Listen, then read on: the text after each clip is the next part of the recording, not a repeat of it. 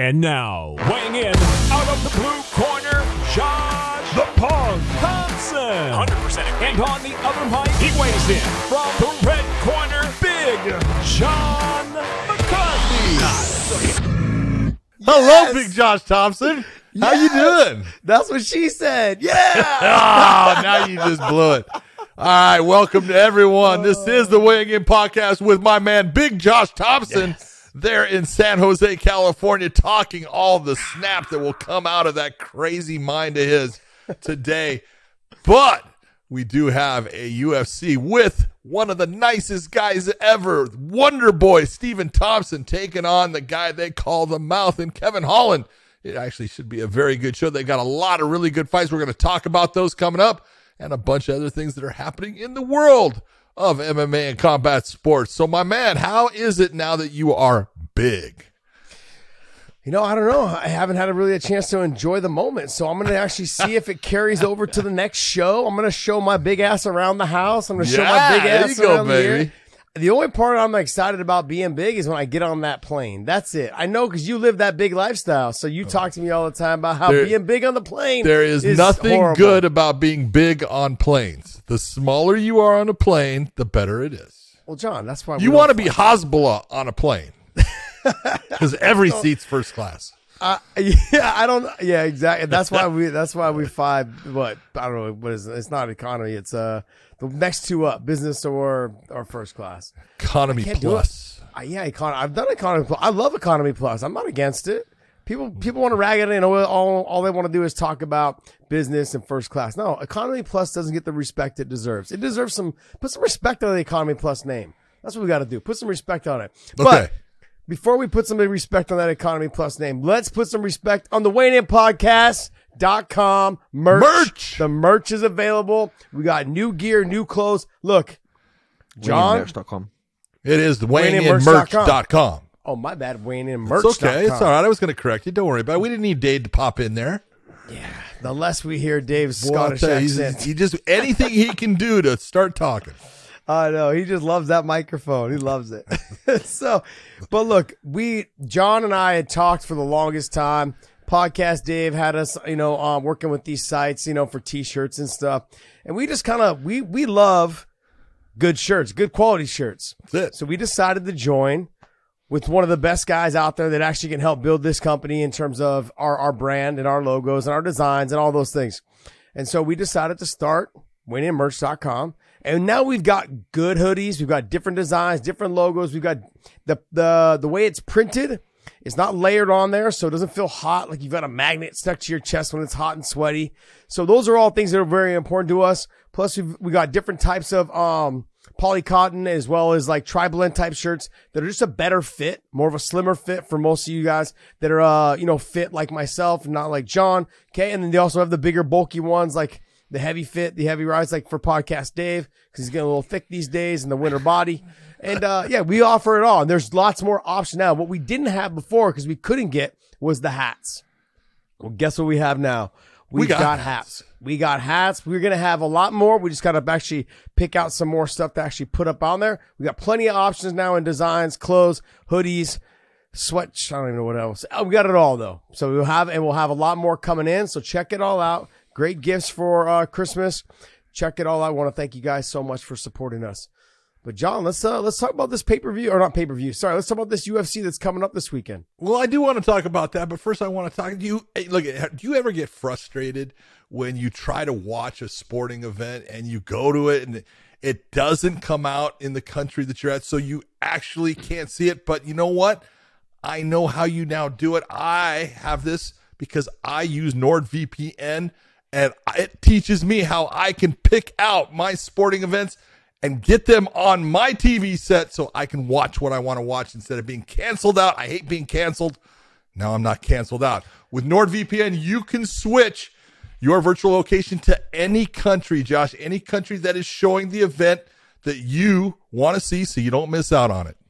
Yeah, what happens though is when you watch those sporting events from other countries, though, people get concerned about the cybercrime and then potentially stealing their information and being able to get into their their bank accounts or get into their uh, their computer and just start messing around with things. Everyone's concerned about that. With NordVPN, keeps your information encrypted so you never have to worry about your IP or location getting out. The last thing you want is for your kids or your wife or someone close to you to be out there and their location to be out and someone can follow them, whatever it is, mug them, take their stuff, hit them at the ATM. All of those things are available, but NordVPN will help stop that. They also are a threat to protection that gets rid of intrusive websites and malware.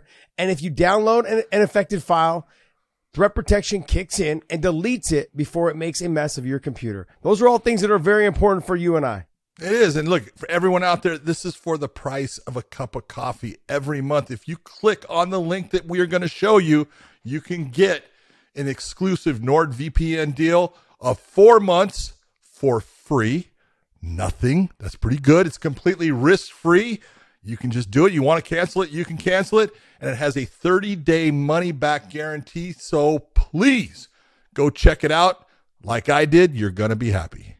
Let's talk right. about the UFC and Stephen Wonder Boy Thompson taking on Kevin Holland. Both these guys are coming off of a loss, but I love this fight. I think it's a fantastic fight. I love what you know both guys bring, and they bring about a difference in this. And so, what is it that you see out of this fight that that interests you? Well, if I can get Dave to pull up that fight card, I would really love to talk about this fight. But let's go right to Kevin Holland and Stephen Thompson. Look, I'm going to be honest. I really believe the speed of Kevin Holland will be a big factor. The reach and the range, which Stephen Thompson's kind of always had a little bit of the length advantage over a lot of the fighters that he's fought. He's had a little bit of the speed advantage. I wouldn't say over the top in the speed advantage, but the way he fights, his style of that taekwondo or karate style of kickboxing, it poses a lot of threats for people because he knows how to use his speed to get in and get out before you can counter. Well, with Kevin Holland, he's longer. He's going to be the faster fighter. He's going to be a little bit more explosive. Steven is 38 now, I believe, 37 or 38 years old. That, that will play a factor in this fight. Now, the other thing, will will Kevin Holland try to get this fight to the ground and get to the top position to slow Steven down? I don't think he will. I think he's going to keep this fight on the feet and he's going to try to get in there and mix it up. And he's going to really try to put it on Stephen Thompson and show that his reach, his speed, his explosiveness, all of those things that he can exploit Stephen Thompson. Boy, I'll tell you what, if he tries to do that, he is in for a horrible night. Horrible. Mm. Josh, let's just be honest if you're going to get a win against Stephen Thompson, what's the way to do it? On the feet? No. No, I agree. It is trying to get him down, force him into the cage, get him into clinch situations, take away those tools that he is so good with because he has got a plethora of techniques that he is outstanding with. His kicks. This is a guy that can kick and punch on the same side and have power. That is unusual. That's not something that people have. And when you're looking at it, Kevin Holland is not known as a great wrestler. Mm-hmm. Wrestling is probably his weakest aspect coming into an MMA fight. He's got good probably, stand up. Probably. He's got good stand up. He's got a good submission game, but the wrestling is definitely that weak link. And there have been very good wrestlers that cannot get Stephen Thompson to the ground, or it takes a lot out of them to finally get him there. I don't think that this is a great matchup for Kevin. I think this is a very tough fight for him to win. Yes, he's younger. He's not going to be much faster if he is at all. And it's the movement of Stephen Thompson, the bladed stance that he takes, the way that he uses that footwork to come in and get himself back out. This is a tough fight for Kevin Holland, in my opinion. Dave, can you pull up the height difference? Hardly going to be any at all. Probably an six inch. foot. Kevin six three. Yep. Three inches.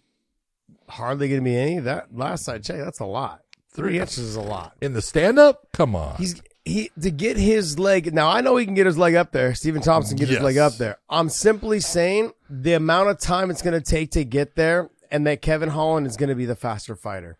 He is, and I love Stephen Thompson. You know, we have we've had him on the show. We both really really like him and he's a great guy, man. I did the that Ranger 15 with him. Uh, with him, it was you'll fun. Never, you'll time. never get that right, man. Uh, Isn't that Range 18? It's it's 13, I think. Range- 13 or 15. I think it's 15? 15. Range I 15. think it's range Okay. 15. Maybe it's range 15. So I did get it right then. I Oh, did you probably right. did. I said range 15. you just never get it right because you always come up with all these different numbers. yeah, it's a bunch of different numbers. And I sometimes I always think it's Ranger 15. I don't know what well, it it could be a ranger. Um, he's slowed down. The bottom line is, is he's slowed down. I think in this fight, as the fight, and this is a five round fight, I think Yep. Kevin Holland will have the gas tank to really put it on, start turning it on in rounds. I'd say halfway through the three three quarters away into the third, fourth, and fifth. Those championship rounds, he's going to start to be able to touch Steven a little bit more. That reach, that speed. Now, I'm not saying that he needs to make it a full stand up fight. I think he will threaten a takedown or two here and there. He'll try to get on, try to get over the top of Steven on his neck. He'll try to make it, make it more of a dog fight, get him into the clinch, try to knee him, try to sw- foot sweep him, try to do all those little things, trip him down, use his height to his advantage. We know that Steven's not going to try to take him down. So you're gonna look at you're gonna look at Kevin Holland try to get into the clinch, try to make it dirty and grimy with some Sure. elbows, some knees, some trips, some press against the fence. Try to kind of hang on him, use his body size, but then that will slow Steven down a little bit, even more than he already is as with his age. And I think that's when Kevin will start to run away with this fight. I do think it is a dangerous fight for Kevin, but I think the age does play a big factor in this, John. Okay, let me really let me let me ask. to. I'm gonna I'm gonna give you two things that I want you to consider. Okay, two things, very simple. How many fighters has Stephen Thompson fought that is similar to Kevin Holland? Quite a few. Really? How name 'em? many how many fighters has Kevin Holland fought that are similar to Stephen Thompson? No, no, there- no, no one's really similar to Stephen Thompson. You got MVP, Bingo. you got Stephen Thompson. So you there's one guy one that he other can guy. bring into his camp that can emulate a lot of what Stephen Thompson does. That's a guy named Ray Daniels. Right? Okay. So then let's take a look at the second part. This fight is not at the Las Vegas Apex Center. Okay, the UFC's Apex Center in Las Vegas, which is a 25 foot ring. This fight is in Orlando, Florida, where it's going to be a 30 foot ring, which only gives Stephen Thompson much more room to work like he likes to work and use his footwork. This is a big time advantage for Stephen Thompson with this fight taking place where it is. Dave, pull up Stephen Thompson's record. You're going to try to show me that he lost his last fight. Do you want me to show you Kevin Holland's last No, fight no, too? no. Okay. But you, but yeah. So he lost to Belal Muhammad decision. yes, decision. Lost lost to Gilbert Burns decision. Okay. Now, can, hold it. can Belal Muhammad wrestle? yeah, he can wrestle. Can he wrestle wrestle. better than Kevin Holland? Yes, he can. Okay. Yes. Yes. Uh, Gilbert Burns, he lost to uh, decision. Very impressive, though, by Mm-hmm. Yes. the way. Uh, Geoff Neal, he lost, uh, or he won, won. in decision. Vicente Luque, he won by unanimous decision. He lost to Anthony Pettis. Yeah. Okay. He got he Um, ran into a, a punch. Yeah, yeah. My thought though is John is that the reach is going to get there. He's going to have a hard time dealing with that reach, and he will. And Kevin Holland will be the faster fighter. So he and also Kevin Holland is also coming down sure to 170, but he's still he only fought what one fight at 170, and then he fought at 180. So he really has only had one fight. He he is used to dealing with big guys. He's Sure used he to dealing with bigger bigger guys. I agree. Than Stephen I agree with that. I so I think he, there. I think he understands the remedy on how to trap him against the fence, hold him, either drag him down or try to trip him and get him down, or just get him in the clinch to take away his weapons. Stephen Thompson's not a great fighter in the clinch. He's good, but Kevin Hall's not wonderful either. By the way, Okay, I, But- I was just kind of you know, and, and I'm taking Yes. nothing away from Kevin Holland. no, I'm just looking style for style. Kevin Holland is dealing with somebody that is unique in the way he approaches the fight, is unique in the skill set that he brings to the fight, and you have to you have to face it to understand the problems that the style of Stephen Thompson can create. Where Stephen Thompson comes into this fight, he's fought people that are similar To- to who? Who? Kevin Point him out. There's his list right there. Who is well, similar to Kevin on. Holland? Well, let, us you're you're you're talking about you're talking about his stand up. Is Geoff Neal? Hold on. Is Geoff Neal not a more dangerous person on his feet than Kevin Holland? Got more power, yes, He's more dangerous. but he's shorter. Is Vicente Luque not a more dangerous person on his feet than Kevin Holland? but shorter and slower. am I right? Am I right or am I wrong? I'm not saying height wise, I can't help things there. Darren Till is a guy I would say is probably the tallest guy. Yeah, probably. in all of those, you know that I could that I could say. But you take a look, it's you know, and you take a look at that fight, you know, against Darren Till. A lot a lot of people would have said that they thought Stephen Thompson won that fight, but you know, I look at Darren Till's the only guy on here that is remotely close to Kevin Holland in terms of stylistically a little bit. You know, the speed, the inside leg kick, outside leg kicks, the the the fast hands, all of that. But then what's his name is uh, Kevin Holland's longer. And he probably is going to be a little bit faster or equal or equal to, Yeah. to Darren Till. I would say Darren Till would be the closest. Okay. And that's it. But I, I look at that fight, but he's also, since that, that was when? 2018. I do the math. I can't. But he's been removed quite That's a bit four from years. there. Whatever. He's Yeah. been removed quite a bit from there, and that's a lot older. And you know, John, at 36, 37, It does make a difference. It does make a difference. It does. a huge. I just noticed a huge difference in myself and every. And when I talk with Frankie, I talk with other fight BJ. I talk to other fighters that have been there. They noticed that 35, 36, 37 is when the change started to happen. But we all thought we still had a little left in the gas tank. Yeah. You know what I mean? And that's kind of where Steven's at right now. And and no matter how much we like him as a fighter, I have to be a realist. I look at Steven's gonna have to deal with somebody like a Jon Jones when he when he fought Gus the first time. He's not used to having to deal with someone who can reach him from further away. None of these guys can reach him from further away because of the way that he fights. Kevin Holland can. That's where I think the speed and the reach is going to be a big factor. It's going to be easier to hit Steven than Steven thinks, even when he's throwing his kicks. That's where I be- felt like it's going to be an interesting fight. It's- I I I really look and I think that the problems that Kevin Holland's got to f- overcome are a lot in this Yeah. fight. We'll see. Either way, it should shape up to be a good fight. I think the whole fight ends up on the feet, though. I don't know how much Kevin gets him to the ground because it's not going to be an easy does. takedown. And that's the thing. I don't think he. I Unless he don't hurts he him, wastes- he can hurt him with a shot, put him down. I don't think he wastes a ton of energy trying to get it to the ground, though. Either. I don't think he does either. so. I don't think he does see. either.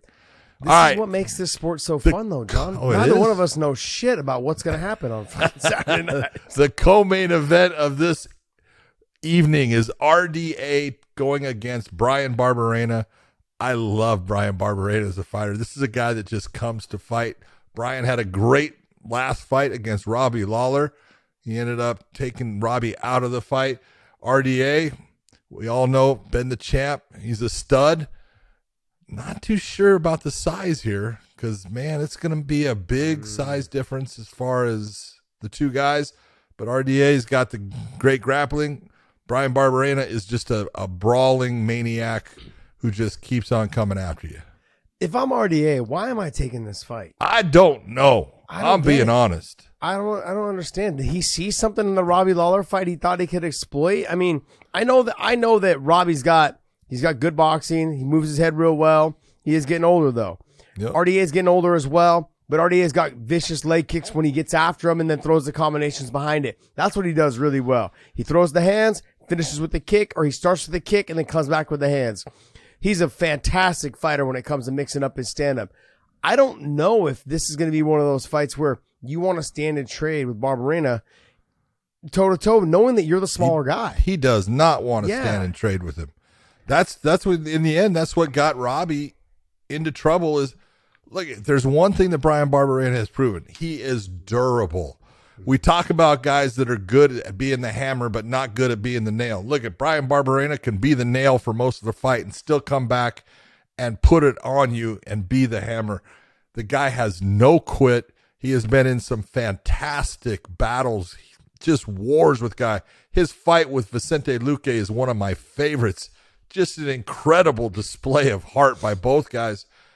I look at this fight and I think that size is going to be a problem in the end for RDA unless he takes that size away. And the real way for him to take that size away is get in and take this fight to the ground, be in the top position. Don't let him be able to push you around and use that weight and hang on you at times. Make sure that he's carrying your weight. Look, we know that RDA has got a good ground game. He is very, you know, very good at just basing out and creating a, a, a solid base where you can't get him off you, and he does damage. I look at that. He's going to have to go towards that. It's just three rounds. Man, Bryan Barberena is a dog, and he's going to be in it for three rounds. If he can still, I think if RDA can still a takedown or two and be able to Yep. control the top position or control That's the it. back or the side control or half guard, whatever it is, and do a little bit of work from the top, he might be able to steal a round, maybe two, but he's going to have to fight on the feet, especially in that first round when Barberena is fresh. It's not going to be easy to take down. So he's got to be very smart about this fight. He must have seen something in some of the videos, seeing that Barberena maybe overextends on shots, maybe overcommits on things, just walks forward too much, and maybe thinks he's going to be easier. to times take he's a- right. Take down. But so No, he is. Is, he is. But the, the, Josh, this is like, and I know you've been there, and I've been there. You've been in that damn fucking bar fight that starts, and you hit a guy with the best shot you can hit him with, and he just looks at you and goes, and keeps coming forward, and you go, oh shit, you know, yeah, that's Bryan Barberena. That's usually That's when what I he turn to my. does. Usually when I turn to my buddy Trevor Prangley. Hey, you got this guy? He's, I got him, buddy. Yo, Prangley, I need some backup. Okay. Whew. Uh, this is a good fight. It's going to be fun. All Next right. one. Next one, we got Matt Schnell. Fantastic as far as the stand up game against Matheus Nicolau. Very good all around, good ground game. This is, this is another good matchup. I, I'm really impressed by the, the fights on this card. There really are some good matchups. Well, they're trying to cram them all in because there's fighters that ain't End of the year, that we- baby. and you've got to get you have to offer them three fights a year. That's it. so you got to give them to Gotta them. love and it. that's why this these end of the year cards are usually really good because they've got to fit these contracted fighters in for their allotted fights. You have to offer them, and then that's what we're blessed with right now. There's a lot of good names on here. Maybe they're not top five, top eight, whatever it is, but they're in the mix of terms of they're fun fights. Oh, yeah. These are going to be fun fights. Yeah, Schnell's good. Uh, how do you say his last name? Nicolo? Nicolau. Nicolau. He's good. Very talented. But look, for me, the fight that I'm looking forward to is Ty. yeah, I want to see how he comes back. I'm a Tuivasa Yeah, fan, man. I'm worried about I'm a shoey, baby. I'm a shoey. I don't I don't blame you for being a shoey lover because Tai Tuivasa is a fantastic, fun fighter. But man, he is up against it against Pavlich. I mean, this dude's a stud. Sergey is a solid boxer with good technique, and he's big and strong. Now that we've watched Ty go against that exact kind of fighter before, as far as you know, someone that you look at and you go, he's got a lot of power and stuff. This guy's got technique too. He's not just that brawler. And Tuivasa is tricky at times. He's gotten so much better as far as just technique, and he's moving his head off the center line a whole lot more. He's, he better be doing it throughout the fight because Sergey is going to be laying the wood to him if he doesn't. Well, I look at this fight, like you said, Sergey's got good boxing, but will he, will Sergey try to get a takedown or two to mix it up against Tai don't I don't, think he will. I think he's going to stand and trade. But in that, John, what got to Tai Tuivasa against um, Cyril Cyril Gane Gane. was the push kicks. Yeah. That opened up everything else. He, I don't think that Ty needs to worry about that right now in this fight. This fight is going to be boxing versus boxing, maybe an occasional threat down attempt or like a press to the fence, you know, try to hang on you, try to get you down that way. Yeah, that type of stuff to he's also very good at, at delivering elbows when he gets in tight in the clinch. So Uh, Sergey? No, Tuivasa. to and so what I'm saying like, with with Ty, he's good in that dirty boxing, that Randy Couture Mm-hmm. style, like hold the head, uppercuts, elbows. He's good in those areas. He's a dog fighter. So I think if I'm gonna lean one way, it would be towards Ty. But my my hitch on this whole thing, John, this is kind of a quick turnaround after you just got knocked out. That that is one That's of the what things that- me. Yes, I agree with you completely. I would have liked to have seen him have more time away before Mm-hmm. coming back because you just never know when it's that point where now you get touched again with a shot that you would have been able to make it through if you had not been damaged earlier on, but you can't make it through it based upon you didn't have enough time away because you know he's taking shots in training and that's never a good thing. But we're gonna find out. But man, this is a it's a great heavyweight matchup. Well, John, he took a lot of, in that fight with Cyril. He delivered a lot of big shots. I mean, he sat Cyril Gane to his ass. Yep. But but let's remember he took a lot of shots, especially towards that ending sequence. Yeah. He was taking some big shots, a lot of them to the gut with the push kick, you know, and those. But he still took some big shots to the head. He took So a lot of quick- damage. This quick turnaround has me a little concerned. Yeah. But if I'm gonna go, if I'm gonna go fighter for fighter in terms of if he's hundred percent and he was able to take, you know, his brain was able to get rid of the cobwebs, I'm gonna go with Ty because Ty has been in there against those best guys, has Mm-hmm. been in the, in the exchanges back and forth. And if Sergey doesn't fight smart, he could be in trouble. Pull up Sergey Pavlovich's uh, record real quick. Because if you take a look, you see that guy on top. Yeah, Derrick Lewis. Yup. And look at the time that it took him to get rid of Derrick. Now, Derrick and Ty had a, a fight also, Yeah. and Ty came out on top in that one. But you could take a look. There, there are some really good fighters in here that this guy has fought. He's good. He is a solid, solid fighter, and uh, it's going I'm to not be going to argue that. I'm not arguing that, but I look at Derrick Lewis also, John. He's on a skid right now. Yeah, He's having some he's having some issues. I don't know what it is in terms of but he's just not fighting to his potential like he was early or people have just figured him out. Yeah. You know, they've they've really just learned like when I get you hurt, I could put you away if I just keep pressuring you. And that's, you know, where we're at right now. I think that Ty is at a different stage right now in terms of he knows that he's only a fight, maybe two away from being mentioned back into that title talk. So I think he's gonna come back motivated and ready to go. all right. We're going to see. Next. Ooh. Ooh, you see, Yep. Hermansson versus Delitzi. De, how do you say his name? Delizzi, yeah, Delit- yeah. Delizzi. That's gonna be a good fight. But you know, with Roman Delitzi, we were we were thinking that every time we see him go in there, he His looks stand up real looked great last time. Yeah, he looks real stiff, just muscles on muscle, and just like just all the bear hair everywhere. Just got hair all over, all over his chest. You know, I never had that. So, um, but then you got Hermansson, just very kind of clean, good, good wrestler. You know, good on the feet. He'll go ahead and mix it up. He'll do whatever he can to get the fight to the ground. But I think strength is going to be a huge factor. Delizzi seems like he's a strong, very strong individual. And when people get in on him, it feel it seems like almost it hurts them more than it hurts him. Like when you when you get in someone like on deep on someone like that is just muscular, it just hurts. It is oh, this is not pleasant to wrestle with. and I get that feeling that a lot of people when they try to shoot on him, that's the feeling they get, and they just kind of back out. And then he starts touching them with his hands, and they put he puts them out, or he just he just puts it on them. Yeah. I, I, I look at this fight. Hermansson has become much more comfortable in the stand up and he's much more proficient lately. I look at these guys as far as in the stand up, I, I give the power to Roman. I think he's got the heavier shot, but I think Hermansson actually is probably smoother in the stand up now, even though Delizzi has really come up. Wrestling, you got to give to Delizzi. Submission game, you got to give to Hermansson. So they, they both have their strong suits. It's what makes it a really interesting fight.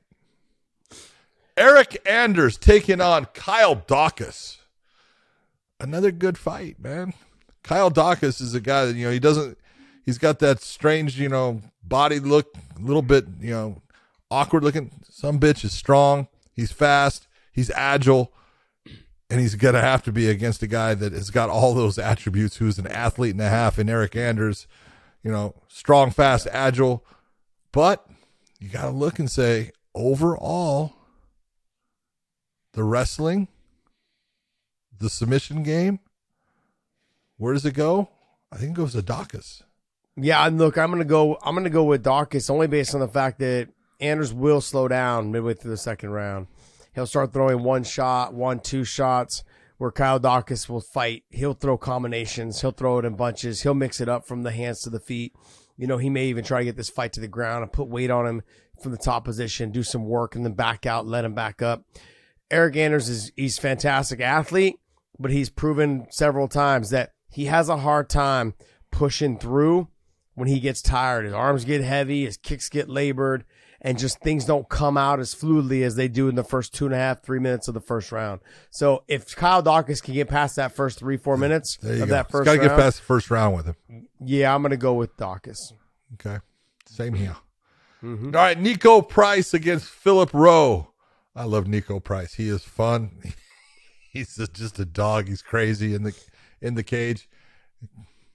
This is a, this is a good matchup because they're both guys that are very good at the stand up, but I think Niko Price has got a more dominant ground game than Philip Rowe.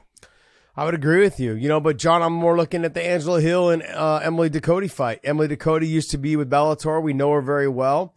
She uh, came over to the UFC. She her first fight was it her first fight? She just only had the one fight, correct? No, she's had two now, I believe. Is it two I now? could be wrong. Can you pull that up? Take a look I real thought- quick. I remember her first one in. She had a great performance. She has two. No, just one. Just one. to Yeah, so okay. against Jessica Penne, she had a Yeah. great performance against Jessica Penne, and um, she did some good work, man. And I think Angela Hill is coming in going, you beat my teammate, you beat someone that I'm close with, you beat someone I'm really close with, and I'm gonna get that back for her. And so she's gonna come out a little motivated. She's gonna come out throw some heavy heat with the hands. Emily Emily is a very good fighter, but she's very stiff and comes very forward. She doesn't fight like she it doesn't seem like she can make the adjustments during the round. Whereas Angela Hill will fight this fight anywhere she will. She'll obviously want to keep it on the feet, but she'll get it to the ground. She'll come back up off the ground, then mix it back up on the ground, and she'll, she'll throw some more strikes. Emily's good on the ground. Emily's good on the feet. She's gotten better on the feet. I just look at the speed and the reach and of Angela Hill, and then her aggressiveness. Angela, if you look at her record, John, she's losing those good fights by split decisions, and sometimes she shouldn't have lost. Yep. There's some fights you're like, how did you lose that fight? Like the judges they either got it wrong or it was just so close. I get it, but there's a lot of fights on her record that she shouldn't have lost, that she didn't get the nod on. So this is gonna be a, this is gonna be a good fight, and I think Angela Hill's gonna come in a little bit more motivated because she beat Jessica. I think you might be right. Here, here's my grinder fight of the night. You look at two guys, both of them grinders in Clay Guida against Scotty Hot Sauce Holtzman. This is a this is a great matchup. I really like this one. Both coming with a wrestling background, but are completely different MMA fighters now. Both have solid stand up games as far as they they use it to get into their wrestling. The question is, can Clay Guida get Scotty Holtzman down and get him down without burning a ton of energy in trying to get him there? This is like I said, this is my grinder fight of the night. Yeah, I'm gonna look at the other fight next to it though, John. In Oh, yeah. Michael Johnson and uh, Mark Tiakesa. How do you say his last name? Tiakesa? Diakiese, Diakiese? Diakiese. Yeah. So, but th- this fight's gonna be a fun fight. But I think I think uh, Mark's gonna try to battle. get. It's gonna be a stand up battle, but Diakiese also is gonna. He's been working on his wrestling. He He's getting better at the He takedowns. Yes, he's he getting has. good at getting the takedowns and controlling the top position. But, But Michael Johnson used to be a wrestler. wrestle, man. Yeah, Yeah. I can wrestle. Yeah. And people people overlook that. I saw him. He came out to San Jose for the Train Alta program. It was uh, signing some autographs and stuff. So I had a chance to chat with him, and uh, he was already looking real fit back then when he came out. And he was talking about how Mark's kind of started changing his game. He's like, I'm expecting him to try to wrestle with me. I'm expecting him to go ahead and let the hands go and let the kicks go. But I'm expecting him to wrestle. He thinks that my wrestling's not good anymore because I'm getting older. He's like, nah, man. He's like, he's like, I still wrestle every single day with every damn all those guys at Kill Cliff. They can wrestle. You got Logan Yep. Storley. You've got all those guys that are all there. He's like, I get into it, mix it up, mix it up with all of them all the time. He's like, this guy ain't taking me down. He's like, you ain't getting to my hips. So this should, this to me is gonna be a fun fight. Yeah, this is a, this is a good one. All right, Darren Elkins. Speaking of a guy that's fun to watch, Mister Damage. Darren Elkins against Jonathan Pearce. This is a this is going to be another good fight. Uh, you take a look, man. The, the entire card is fun to watch. Before that, you got Tracy Cortez Oh. against Amanda Ribas. That's a great fight. It's This a looker card fight. is fantastic overall. Looking John, at what? it's a looker fight. It's a looker fight. That's it's a true. looker fight. It is a looker So, fight. And it's a good fight. That's the It thing. is. this is a big step up in competition for Tracy. Yes, it is. This is a big step up for her. Amanda Ribas is a, is a fucking savage. She's gonna come forward. She's gonna try to put it on her. And Tracy, she can. She's gonna take a lump to give a lump, and she's gonna try to get on her and and just hang on her and try to get the takedowns, try to get to the top position, try to mix it up on the feet. But this is that's a fun fight. Absolutely. Scroll down a little bit more there, Dave. John, like we talked about, this card's stacked. It is. Now, like I said, maybe not, maybe the, maybe none of these fighters are top five, top ten. Doesn't but when matter. I'm talking about matchups, and it's also is- this- the matching of them. Yes, exactly. It really comes down to the matching of it all. All right, guys. Well, hey, that's going to wrap up our uh, UFC talk. And uh, now we're going to jump into, oh, some boxing. Tyson Fury coming back again, going up against Derek Chisora. Twelve rounds. I thought he for retired. Fury's lineal. What? Yeah, he thought Tyson retired. He, he retired. retired for a week. I'm retired. That management. Fury. It's funny because Fury is still the champion of only one title, the WBC, which you look and you go, okay, that's ridiculous. Now, I'm not saying anything, taking anything from Usyk. Usyk is fantastic. I love him. But these two guys, if you, you, they got to fight.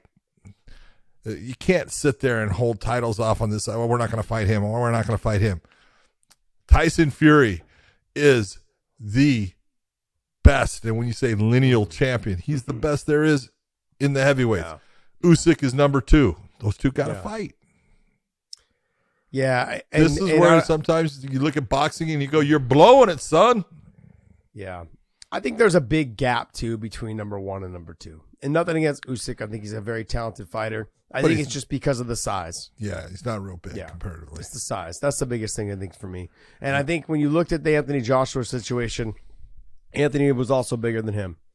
But Oh, a lot bigger. but just the but just the the way the styles of fighting match up, it's not a good match. It was not a good matchup for Anthony Joshua against Usyk with the speed in which he got inside. Now none of us foresaw that coming into that first fight.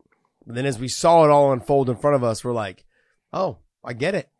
He The moves his head real yes. well. Yeah, moves his head real well. He counters really well. He comes in and closes the distance really well. He was making it really rough by using his speed and not not focusing so much on the power of trying to get him out of there. No, he was focusing on the speed of the hands and just touching him, frustrating him.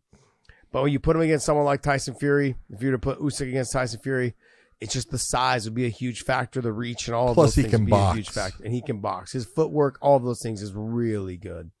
So, like for me, the fight that I'd like to see is um Andy Ruiz. I'd like to see is Andy Against Ruiz? Usyk or who? Against Usyk. Against Usyk. Usyk. Well, no, there. No, what's uh Tyson Fury's talking about? Andy's next. Oh, poor Andy. Yeah, they talking I about like that Andy's Andy. next. I like Andy a lot. I don't, I don't want to see Andy against Tyson. I like him. I do. don't. I I'll do. tell you what. There's there's a whole lot of different fights coming up, but there is one. It's down the way. It's in 2023. Mm. You got Tim Tszyu, Kostya Tszyu's against Jermel Charlo. Charlo, the, the Charlo brothers are fantastic. So Interesting. that's going to be an interesting fight. Is this Kostya Tszyu's nephew, son, family, relative? Do we know? We don't know. Okay. I'd like to know. Dave, can you look it up? Tim Tszyu. Is that Kostya Tszyu's uh, son, Son, nephew, cousin, long distance relative, brother? has nothing to do with him. Let's see. Tim Tim Tszyu. Is it Kostya Tszyu's relative? It looks like him. If that's him, that looks like Kostya Tszyu a That little is bit. Kostya Tszyu right there. Let's Oh, see I was like, okay, Wikipedia shows it okay. I was like. I was like, that looks like him. Oh shit! I was like, yeah, they are related, but no, that is Kostya Tszyu. I, it was a small. You guys, it, if you guys are at home listening to us, it was a small little picture. It was a like small maybe- picture. And so, with my bad eyes, I was like, that looks like Kostya Tszyu right there. Uh, Dun, dun, dun. look to, Just I'm type in- See if it's like if it Is shows Tim? Just type in. Tim Tszyu related to Kostya Tszyu. I would just type it in. Is Tim Tszyu versus rela- is related to? you spelled zoo Z O O really? Oh, well, how the hell would I I don't know if I don't know who they are? He still Oh, spelled it wrong. shit. That's so great. My God. I wonder if they're Where the hell were you educated? Yeah. Is it, His dad Kostya will be with him at work. Yes, Health. it is oh, his son. See? That's his son. Wow, That's pretty interesting. that's a big. That's a big fight, man. Charlo, he, he might. I, I've never seen him fight. I've never seen him box, so he must be good. well, I can guarantee you Charlo is.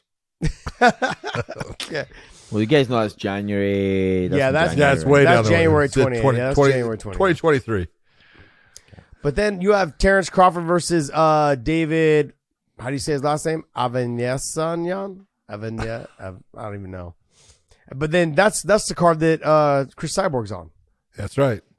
Yep. So she's on that card we were talking about. So that's December 10th in Omaha. Omaha. Ugh. Poor Avancian. Avancian. Avan- Avancian. Okay. Avancian. Would you- David you say what Avancian, good fighter. Okay. Just not not in Terrence Crawford. not no, but category. not there's there's not many that are. Errol you Spence. have, like, the one it. fight that needs That's to take place, man. That John, that's the problem. That's it's going to continue to be the problem with boxing. Everyone Yes. talks about the money. Everyone talks about the money, but how often, how much should we be talking about the fact that we never get to see the fights we want to see them? We never see them, and when we do get to see them, right, and the fight's a good fight, Years later. how long? How long does it take years later to make the to make the rematch? Mm. Huh? These are all things that like are just huge issues in boxing. All for the money. I mean, from a fan's perspective, we never really get to see the fights that we want to watch. All right, uh, next, what else you got for us, Dave? All right, let's hop into some uh, goings on in the MMA community. on. Goings guess- on. Get some reactions here. This first one is uh, making the rounds. Um, you know, we talked about Conor McGregor the other day, but now um, Artem Lobov is supposedly suing him uh, around the whole Proper 12 thing. I will point out that Artem Lobov is releasing a book, and he talks about how the main story in his book is about how he came up with Proper 12. So, um, you know, is this uh, just a kind of like ploy to get book sales, perhaps? But um, the story being that he came up with the whole Proper 12 thing. He presented it to Conor. Conor supposedly, uh, according to Artem Lobov, offered him a million dollars for the proposal. Artem said no. You know, he just wants to kind of be that good guy who helps out, but now turns around and is suing him um, for, um, you know, millions of the shares that Conor sold for.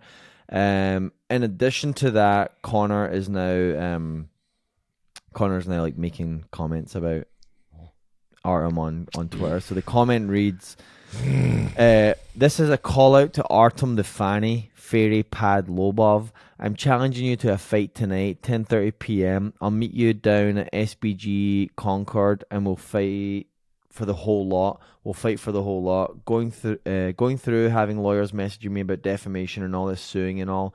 You're a little fairy. You're a little blouse, mate. I'll see you at SBG Concord tonight, 10:30 p.m. and I'll fight you for the whole lot. Yeah. Answer this fucking call out. Yeah, you little blouse. Wow. I guess blouse is a bad word.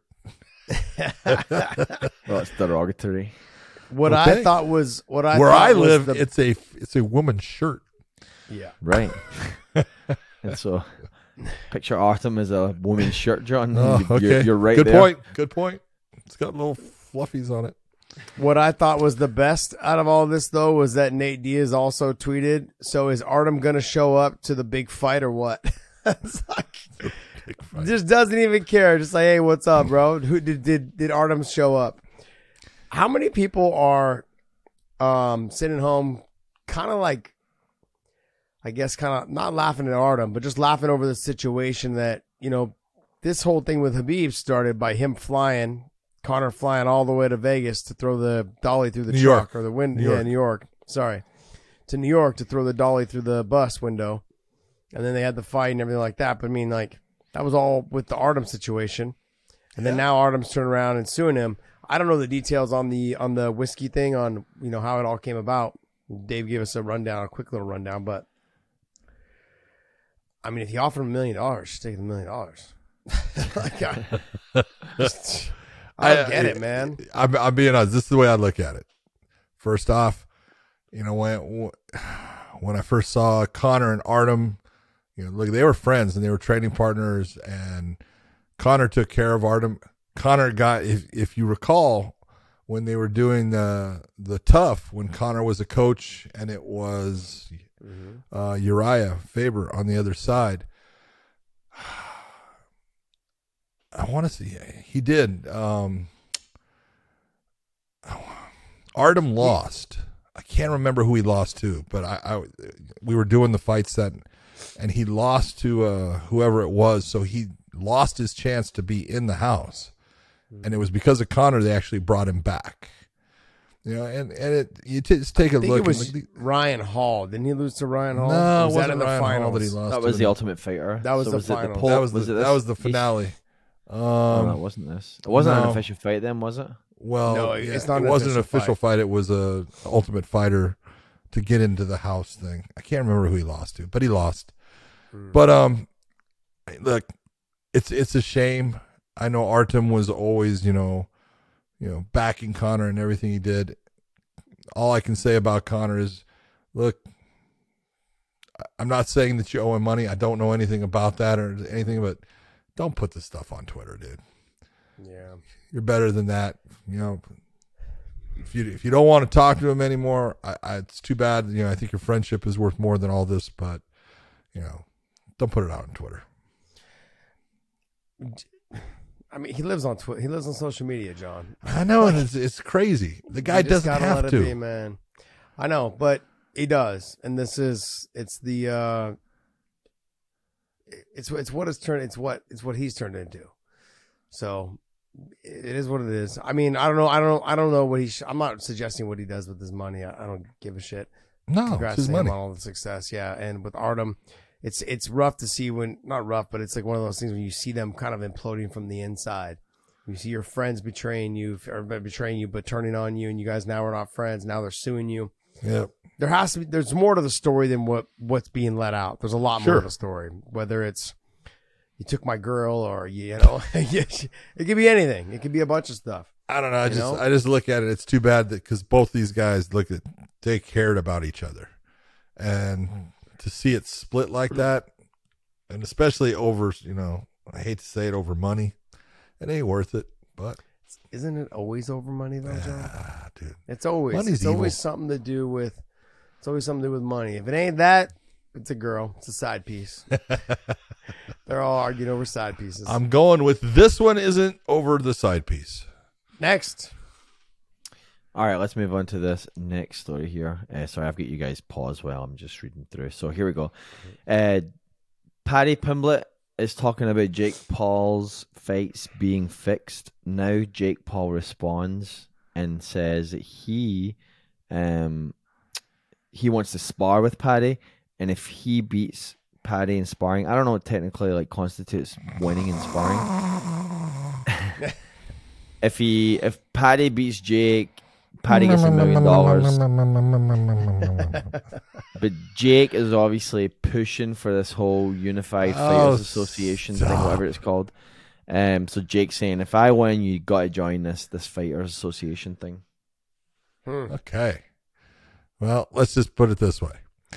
I would rather talk about Paddy Pimblett going up to his neighbor's ring and trying to clean up his dog poop. dog Yeah. shat all over the yard. I, saw thought that. Paddy was fantastic in that. Thing. that was great. It That was. was great. for for Jake to call out a guy. I guess sometimes Paddy's up in the 200 pound range. So, uh, but you're calling out a lightweight to, to, to spar? Come on. Come This on. is the youngest guy he's ever called out. Yeah, that's true. That's true. This guy's younger than him, isn't it? Or close. It's a yeah. Uh, so Look, I don't I'm know. not saying I'm not, I'm not definitely not gonna say his fights are fixed because you know he's fought he's fought T Wood the way the His fight fights ended, are not fixed. not fixed and the way he fought Anderson, their fights are not fixed. no, That being guy can said, fight.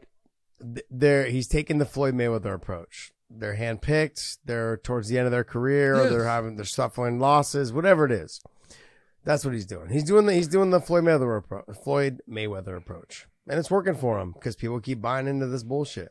Like they bought into Floyd's.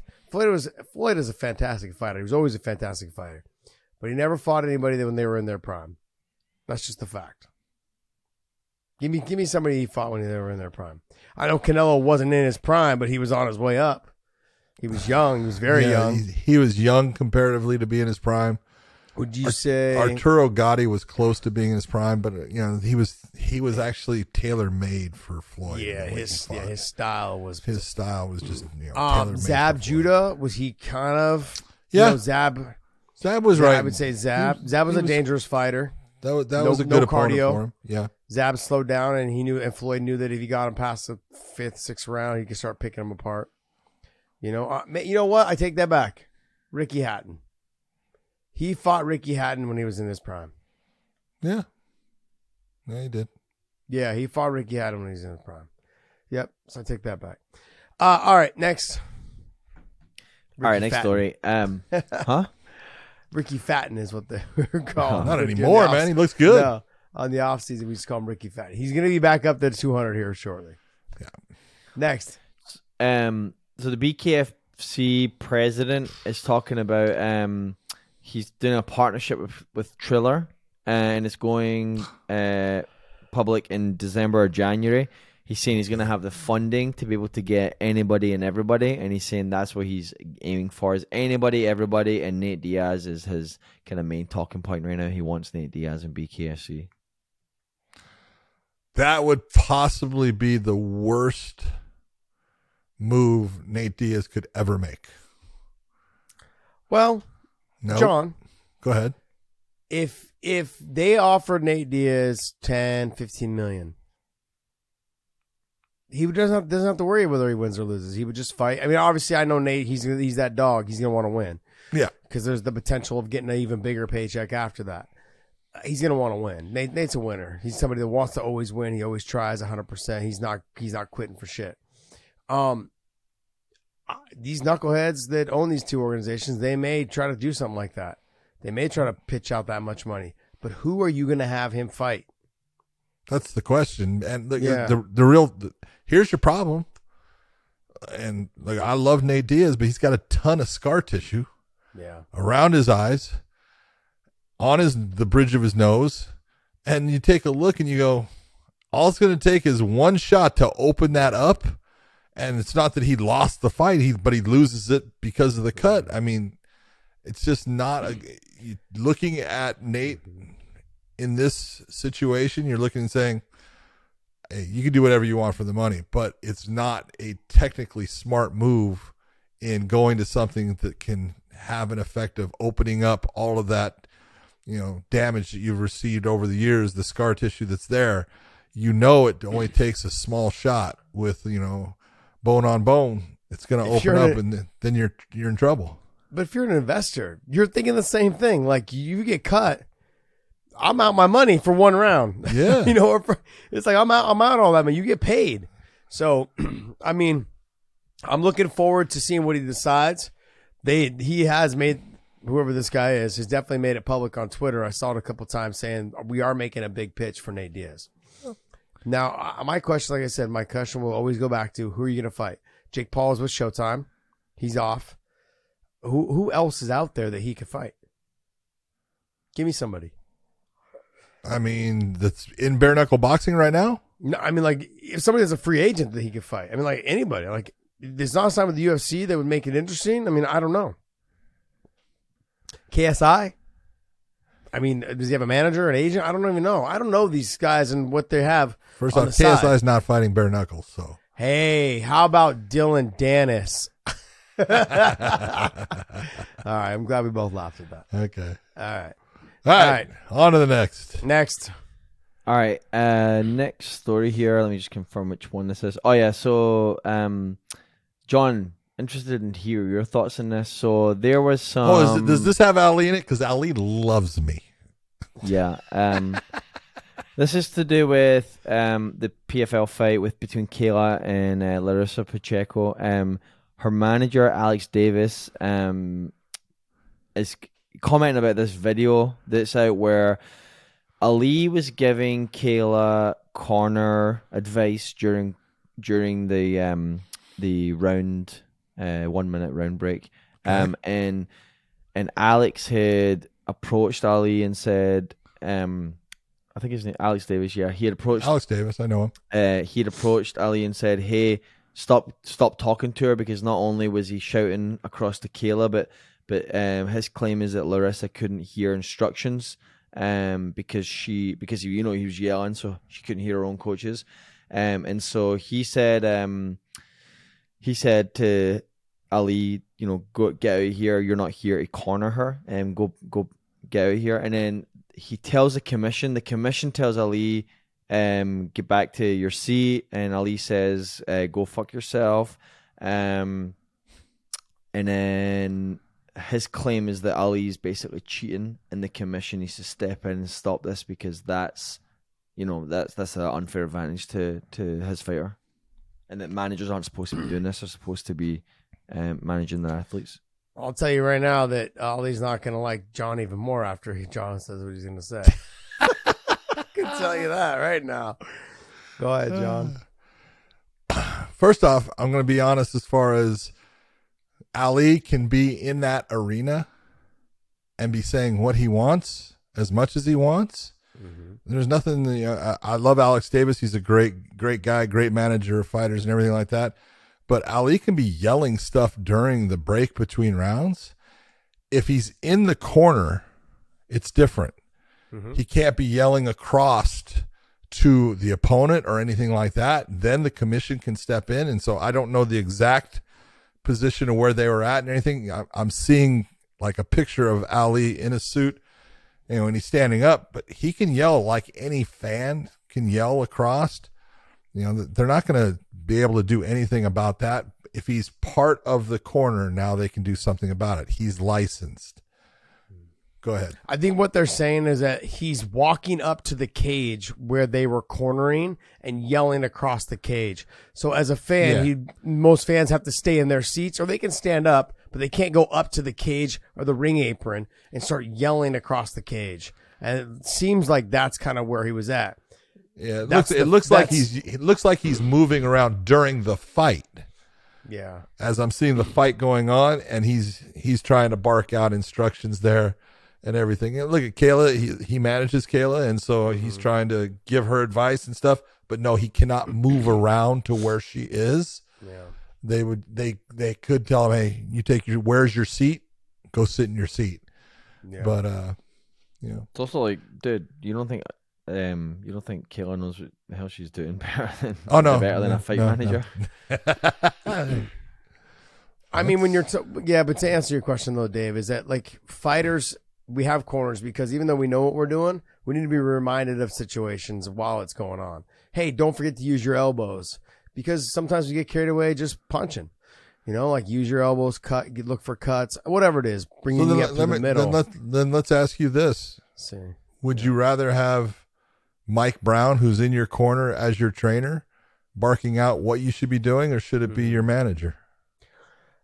Yes, yo, so, but what what you're missing here though, John, is that I'm not missing anything here. she's on the other she's on the other side so he's yelling actually from uh, larissa's corner this is where ali is standing I know. I, I get what you're saying i get it i get what you're saying but like from the other side sometimes you don't hear your corner from the other side especially when your opponent's corner is yelling out orders to her so they don't you can't always hear so ali's trying to yell over them Let's just be honest. it's a game that's been played for a no, long time No, John. no, let's just be honest. Okay, let's take a look at this and be as honest as you can be about this entire situation.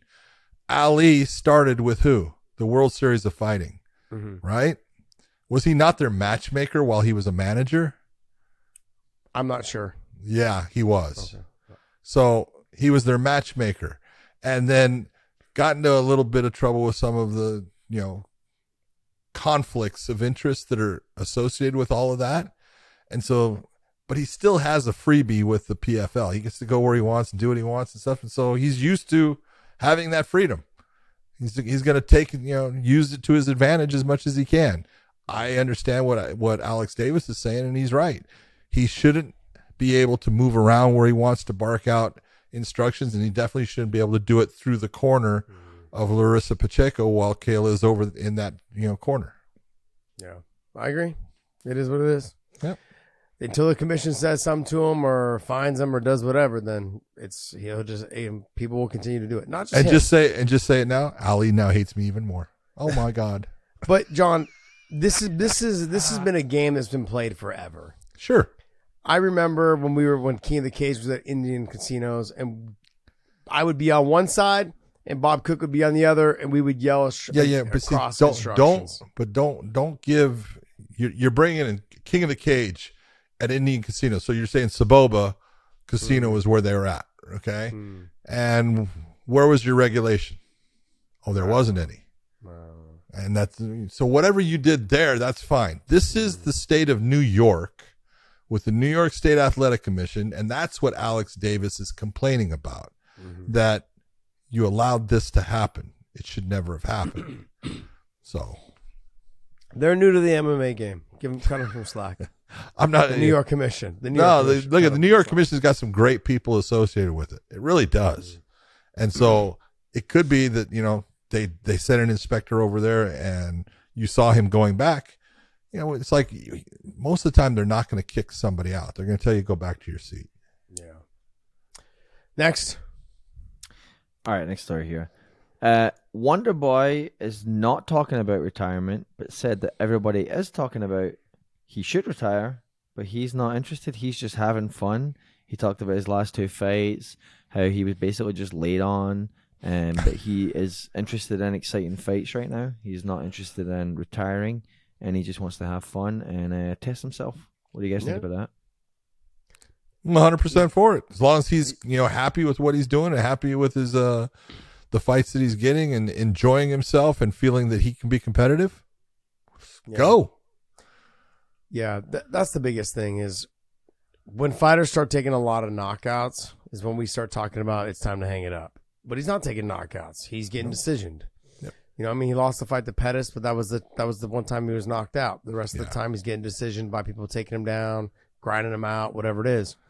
He still has a lot left in the tank. I get it, and I'm not trying to push him into retirement at all. I'm simply saying that when I matched him up when we talked the UFC talk, when I matched him up against Kevin Holland, I think the height, the reach, the speed, and the explosiveness, as along with along with the age, will play a factor, especially as this gets into a five round fight. Just speaking from experience, the age played a factor around that same age 37, 38, 39 is when he started feeling it. He's at that age, 37, 38, somewhere in there. That's where I think if you want to keep fighting and you're not taking a ton of damage, which he very rarely does, So- fuck, have at it, man. Collect that check. If I could have done it, I would have fought longer, to be honest. But I just didn't like taking the damage that I was taking, and that's a that's a big deal. That was a big deal to me, is I wanted to be able to still try and put whatever words together as I could. As you guys can tell, I have a hard Well, time. that with shit didn't work. That didn't work. Yeah. well, if I had a rep Barely. that could see headbutts, I mean, shit, Uh, I'd hey, still be able hey, to you, talk. you can blame but- you know you can blame things on anybody you want, but you know what? Oh, Blah, blah, blah, blah, blah, blah, blah. Fucking in a couple weeks, I'll sound like the fucking teacher from Charlie Brown. No All one right, knows next. what that is. The siege, the siege Oh, group doesn't know what that is. Jesus. Um, all right, we'll wrap up on this one. So, um, Islam's coach Javier Mendez is saying that he doesn't believe Islam should have been placed at number two in our pound for pound rankings in the UFC. Um, he thinks it's too early. I'd love to know you guys' thoughts on this. I, For me, when you look at it, right, the ones that were ranked ahead of him were now are, are got beat, so that's why they dropped. And now you you're gonna put your champion up there ahead. So you have Volk, you've got uh, Islam, you've got Leon. Those are the champions, and they beat the guys that were ranked ahead. I'm surprised that uh, Pereira isn't up higher, to be honest. And I would have Francis probably up above Kamaru Usman, only based on because Kamaru lost. That's it. And I, I I'm not saying that those guys still don't deserve to be up there. They do. But it just the weird circumstances. Kamaru loses by knockout. Izzy loses by knockout. Those guys were up at the top, you know, and Volk is still there. So where were you going to put them?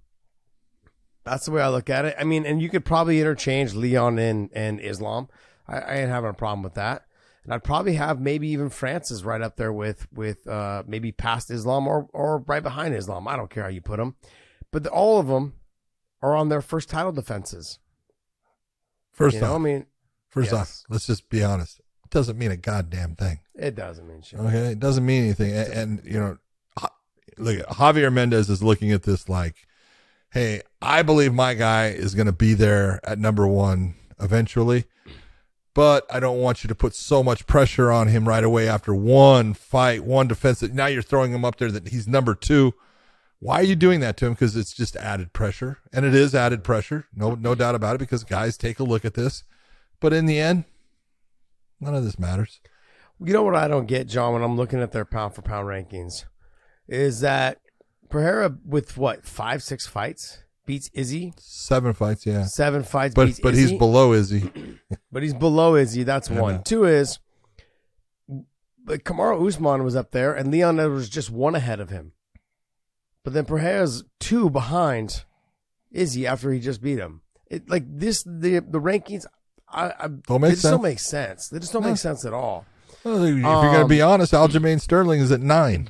Exactly, and Aljo should be higher. Hell yes, he should. should be way higher. I don't understand how you have the pound for pound rankings and then you don't have your champions one through whatever, however many titles there are. You know, I don't know the rules either, so just don't don't judge me. I don't think So there's no rules as far as You should have, but no, but I'm saying I don't know the rules of the sport either, so don't judge me. I don't know how many weight classes there are. So there's, you know, you, I don't know how you don't have your champions as the pound for pound, and then you have the ones that are number one, number two ranked behind them. I don't get it. I don't understand. Yeah, you don't have that. Kamaru Usman is it, what had 14 Yeah, fight win streak, and don't don't you look at it like okay, you could have a guy who is the pound for pound. We'll say Volkanovski. He's 145. Mm-hmm. Okay, now there could be a stud at 145. We'll say Max Holly, Holloway, who is you know just tearing it up, and he's actually better than the champion in a different weight division. Possible. yeah, that that's going to happen. That's going to be quite common when you're talking about the lighter weight classes because all those fighters are better than the heavier weight class guys. Unless they fought and then they get smashed. No, but I agree No, with you. they get look, smashed. they're just better fighters. No, they get smashed.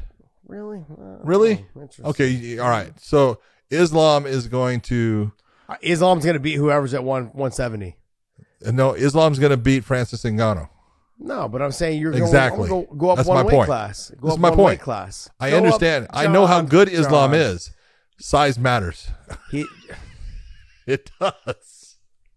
You can sit there and say whatever you killing want. No, they're better fighters. Nope. you're killing me. When it comes down to them actually facing off, guess who's going to win? The bigger guy. Look, if we ran around the cage for a second, Francis would get tired. And We're not going to run around the cage. Islam would win. as soon as that fight hits the ground, Islam's taking his arm. Oh, Jesus. No. Look, my point is, is that Islam deserves to be up in that top mix. I He just don't does. understand how you don't have Aljo higher up there. I, I don't, get that. Aljo part. should be higher. No doubt about it. And then how is is he still ranked ahead of Alex when Kamaru lost too to Leon and Leon's ranked ahead of him? I, I don't. I'm, I'm confused on how this is all working. You got Charles right in the middle there, but you don't have your other champions like Aljo and Alex above Charles, who just lost the title. I know. There's, it's it's a little bit of a cluster right now, but they'll sort it all out. You know, we'll All sort good. it all out. We'll see. Jon Jones all the way down there at number thirteen, but as soon as he wins that that heavyweight title, he'll be back up at like number two or number one. Uh-huh. But then my question is this: then, John, if Islam beats Volk, does he go to number one? Yes. Yes. Okay. Yes. If Jon Jones beats Curtis Blaydes for the title and not Francis, does he go to number one? I don't think John. Jones got the longest winning streak I in think the he game. should. I Does think he that's- should. That's where I'm at. I'm like, does he go to number one? Very does- rarely will you see a guy that's the heavyweight be number one, pound for pound. Because why do you have a pound for pound? Oh, beat the heavyweight at, num- at heavy. At number Very rarely will you ever see a heavyweight at number one in pound for pound. Because why do you have the pound for pound list? It's because you exactly what I was just joking about. Hmm. There's a reason why weight wins. Okay, it's hard to move that weight. If you're Volkanovski and you're fighting Francis Ngannou, is is not Volkanovski a great fighter? You mm-hmm. can't deal with the size difference and the weight difference. It's mm. there's too much. The power difference. It's too much. So very rarely do you see the heavyweight being the number one pound for pound because the reason for the pound for pound is to prove is to sit there and give acknowledgement to Islam Makhachev at 155 or Volkanovski at 145 saying, you know, pound for pound, you match these guys up. These guys are the best Yeah, fighters in the, in the But world. John, you could consider to be the best fighter, Yes, you could. and then he'd be the Yes, legit best fighter. Now, I mean, I'd like Yes, to see him could. fight Francis to still to you know to get the title legitly do that way versus fighting uh, Curtis Blaydes. But it does pitch for an argument that John not really ever having a real loss on his record. You know, what I mean, um, you could say that he is the pound for pound. So Islam would be his stay would be probably short lived at the top if he does beat Volk. Yeah, we'll see. We'll see. Uh next, or is that it? No, we have we have one more, Dave. We need we have one more. What's the one that I sent you about the title between the, the tweet that was sent with PFL and Kayla Harrison and uh I always like to leave on a on a very negative note. So let's continue this. I sent you the tweet.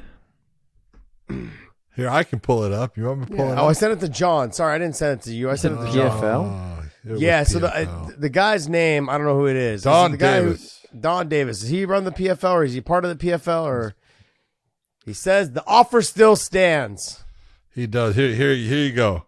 The offer stands. Kayla H versus Cris Cyborg. One million each fighter, plus two million to the winner. Additional tip: winner choice of a Rolls Royce. Biggest cash purse in history for female MMA fight. No more hiding. Decide the best in the cage. PFL MMA pay per view super fight. Hashtag Kayla Cyborg. Well, the problem here is, Mr. Davis, you are disrespecting your new champion. Your PFL lightweight tournament winner just beat Kayla Harrison, and you're trying to put Kayla in a fight with Cris Cyborg, and you're being crazy, man. Don't disrespect your champion. Kayla just lost. I love Kayla, and I think she's a fantastic fighter, but if you're gonna say you want Cyborg to fight someone at this moment, you should be putting her trying to put her against Pacheco. That's a fun fight. They're That's a great stand. fight. They both stand up and bang.